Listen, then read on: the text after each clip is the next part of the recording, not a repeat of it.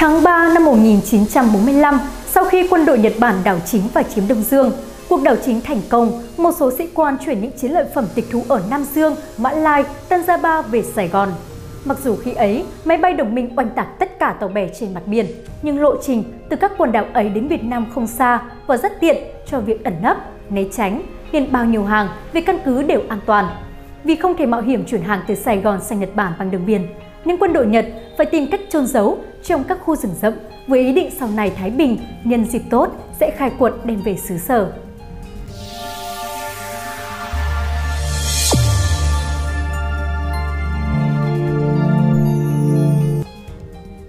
Bí mật kho báu ở dãy Trường Sơn Tổng số kho tàng không ai được biết chính xác là bao nhiêu, nhưng riêng một trong những nơi chôn giấu ở cuối dãy Trường Sơn là 100 toa xe lửa, chia làm 10 chuyến, mỗi chuyến 10 toa.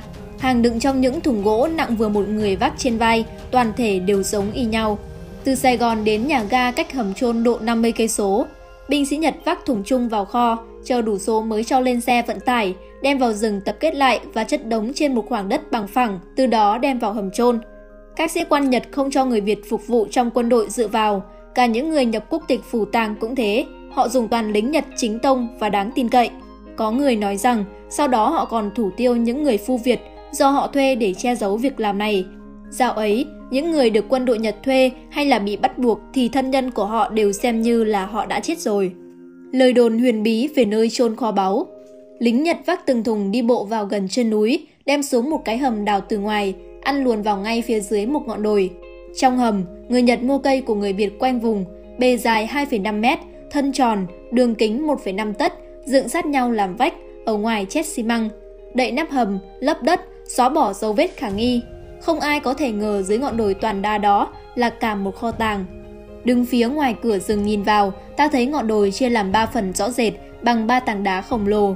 Ngay trung tâm của tảng đá, ở chính giữa có một đường nứt thẳng từ đỉnh xuống chân. Nếu xem kỹ có thể nhận ra do bàn tay con người tạo ra chứ không phải là tự nhiên.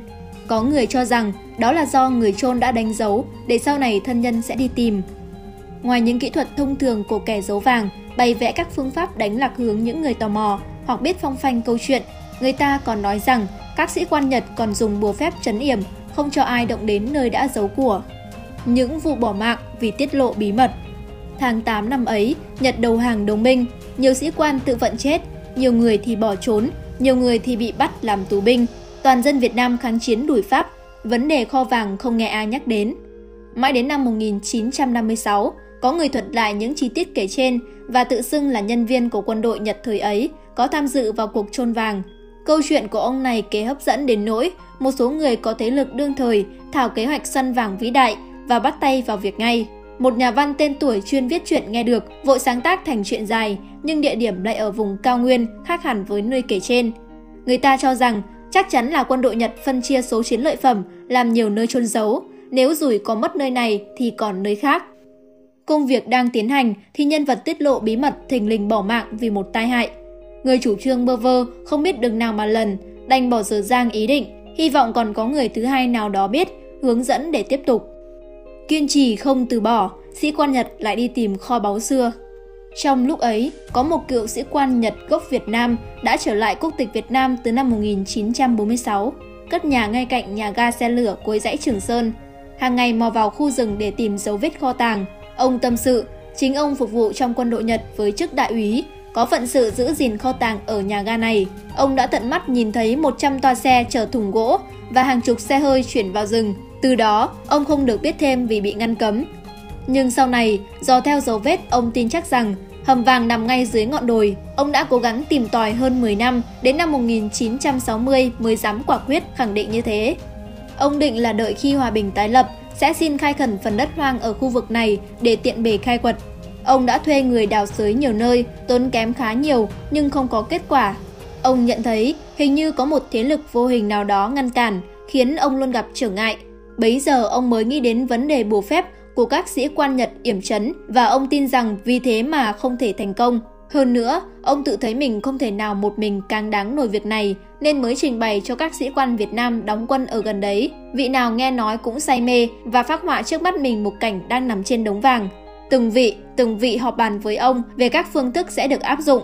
Nhưng lạ lùng thay, vị nào nhất định sẽ bắt tay vào việc tìm kho báu thì lập tức bị thuyên chuyển hay là bị khiển trách vì một lỗi lầm nào đó trong công vụ, hay là bị chết vì súng đạn, hay là bị tai nạn bất ngờ. Đi tìm bí mật và chết. Nhưng sự hấp dẫn của số vàng ấy lại cực lớn, thế là câu chuyện kho vàng vẫn hấp dẫn nhiều người lao vào như con thiêu thân. Đầu năm 1969, có một vị thiếu tá công tác gần đấy. Ông gặp cựu sĩ quan Nhật và được ông này đưa đến chân ngọn đồi. Vị thiếu tá mê mẩn đến nỗi không ngủ được cả tuần lễ. Ông bàn với một vị trung úy vốn là kỹ sư hầm mỏ bị động viên, nhất định khai thác kho báu khổng lồ này. Ông kỹ sư lãnh nhiệm vụ phát thảo chương trình, đặt kế hoạch, cả quyết là sẽ vượt qua mọi chướng ngại vật để đạt được mục đích. Nhưng chưa kịp khởi công thì một hôm ông ngồi xe, cắn nhầm chốt mìn chết ngắt. Bấy giờ, ông thiếu tá mới hoảng sợ, không dám tiếp tục cuộc phiêu lưu. Ông trịnh trọng tuyên bố bỏ cuộc và vận động xin đổi đi nơi khác.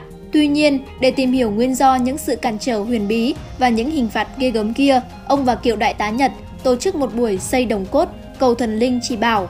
Xác đồng là một thiếu phụ ở thủ đô được mời đến, tuyệt nhiên không hề biết lý do hay phận sự mình phải làm. Bí mật huyền bí Người bí mật nhập vào xác không phải là thần thánh, mà là một quan Nhật bị thượng cấp trên ra lệnh phải chết sau khi hoàn tất việc chôn giấu kho tàng và bị bùa phép của một vị phù thủy trấn áp, buộc linh hồn phải giữ gìn kho tàng cho đến khi có người khai quật mới được giải thoát. Loại bùa này gốc ở Trung Hoa của ông Lỗ Ban, mà theo lời truyền tụng thì lúc phát minh, uy lực của bùa đã khiến quỷ khốc thần kinh suốt trong 6 tháng. Vị phù thủy ẩn giật trong ngôi chùa từ thuở bé, chuyên tâm tu luyện để trừ ma, yểm quỷ giúp đời, tạo nên đạo hạnh rất cao siêu.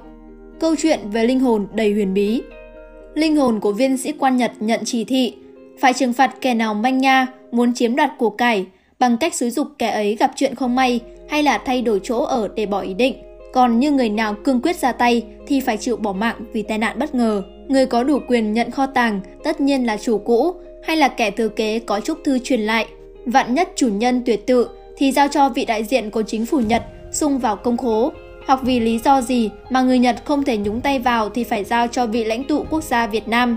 Rồi viên sĩ quan Nhật ấy ngậm một đạo bùa, tự tay mổ bụng giữa căn phòng, trước mặt vị chủ nhân và vị phù thủy. Linh hồn của anh ta hóa thành thần giữ vàng, phải thi hành đúng theo lệnh thì mới được siêu thoát. Nhưng hơn 20 năm qua, từ năm 1973, vị chủ nhân của kho tàng ấy đã chết, không có người kế tự và cả hai chính phủ Việt Nhật đều không ngó ngàng gì đến, khiến cho linh hồn anh ta bị cầm giữ như bị tù đầy. Trong dịp lên đồng, linh hồn anh ta tiết lộ những điều bí mật và ngỏ ý muốn giao kho tàng cho quốc gia Việt Nam. Tuy nhiên, giữa thời đại văn minh, ít ai nghĩ đến vấn đề huyền bí, nên mãi đến năm 1972 vẫn chưa nghe bàn đến việc khai quật kho tàng này. Những câu chuyện tìm vàng thời Việt Nam Cộng Hòa dưới thời Việt Nam Cộng Hòa đã có 3 câu chuyện được đề cập đến trong việc khai quật kho tàng do quân đội Nhật trôn giấu. Câu chuyện thứ nhất, trong chương trình bồi thường chiến tranh, chính phủ Nhật đã viện trợ cho chính phủ Việt Nam Cộng Hòa để xây dựng nhà máy thủy điện Đa Nhiêm Đập thủy điện được xây dựng ở huyện Đơn Dương, thuộc tỉnh Tuyên Đức. Nhà máy phát điện được đặt ở cuối đèo Ngoạn Mục, với đường ống dẫn nước chạy từ đập cho đến nhà máy qua đèo Ngoạn Mục. Kho tàng này được chuyển từ Phan Thiết theo đường xe lửa đi Đà Lạt. Khi đến đèo Ngoạn Mục, người Nhật đã đào đường hầm, đục núi và chuyển số vàng cướp được đem về chôn tại đây. Để dễ dàng thực hiện ý đồ thâu hồi vàng, họ lấy lý do viện trợ bồi thường cho chiến tranh để lập nhà máy điện theo lộ trình này. Không biết họ có lấy được không, nhưng theo những người tham dự kể lại, thì ngày thử nhà máy mở nước ở đập, đường ống bị nứt, nước trào ra như lưỡi dao và làm chết một số người. Có phải đây là thần giữ kho vàng đã trừng phạt những người đụng đến kho tàng? Khoảng cuối thập niên 70, có một ông già ở Đà Lạt đã tham dự trong việc xây dựng nhà máy thủy điện, dẫn theo vài người trở lại đèo ngoạn mục. Họ đi theo đường ống và tìm ra đường hầm dài độ 300 mét. Những người này sau đó bị tai nạn cũng chính trên con đèo này và mọi việc đi vào quên lãng. Câu chuyện thứ hai trong thập niên 60, một cựu đại tá hồi hưu của quân đội Nhật đến vùng Đức Trọng, tỉnh Tuyên Đức, xây dựng nhà máy sứ Vĩnh Tường, lấy lý do là vùng đất sét này làm đồ sứ rất tốt. Sau một thời gian đào xới, nhà máy sứ đóng cửa, vùng đất này cách đèo Ngọn Mục khoảng trên dưới 30 cây số. Theo người ta bàn tán, họ đến vùng này lập nhà máy sứ và làm ăn rất kín đáo, không ngoài mục đích tìm lại kho tàng đã chôn giấu tại vùng này. Câu chuyện thứ ba Mùa hè, khoảng cuối thập niên 60, đầu thập niên 70, cũng ngay tại vùng Đức Trọng, tỉnh Tuyên Đức, đại hội trinh sát tỉnh được lệnh hành quân cùng với lính địa phương quân bao vây một vùng đồi núi. Về đêm, họ cho máy ủi đào sới, có chỗ sâu hàng trăm mét, họ làm việc cả tháng, đêm làm ngày nghỉ, có nhiều đêm còn có máy bay trực thăng đáp xuống. Theo những người thượng tò mò sống trong vùng, thì họ có trở đi nhiều thùng gỗ, chứa gì bên trong thì trời biết. Vùng đất này sau đó được săn bằng khi cuộc hành quân chấm dứt. Nhiều nhân vật tham gia trong chiến dịch tìm kho vàng của Nhật giờ này đã khuất bóng nên câu chuyện cũng tạm chấm dứt tại đây. Câu chuyện tìm kho báu bị chôn giấu của lính Nhật cũng khép lại từ đây. Chúng ta không ai biết rõ thật hư của chuyện kho báu ấy, những câu chuyện mà mị cũng ngày một nhiều đã biến sự tích kho báu ấy trở thành một bí ẩn. Thời gian qua đi, bí ẩn về kho báu xưa cũng bị trồn vùi và lấp bụi của thời gian. Những tin đồn ma mị nay cũng không còn được nhắc đến. Quý vị và các bạn đang theo dõi trên kênh Tiền đề lịch sử. Nếu thấy số này hay, đừng quên bấm like, share để lan tỏa thông tin ý nghĩa này. Và nhớ subscribe kênh Tiền đề lịch sử để nhận thêm nhiều thông tin lịch sử bổ ích. Còn bây giờ, xin chào và hẹn gặp lại!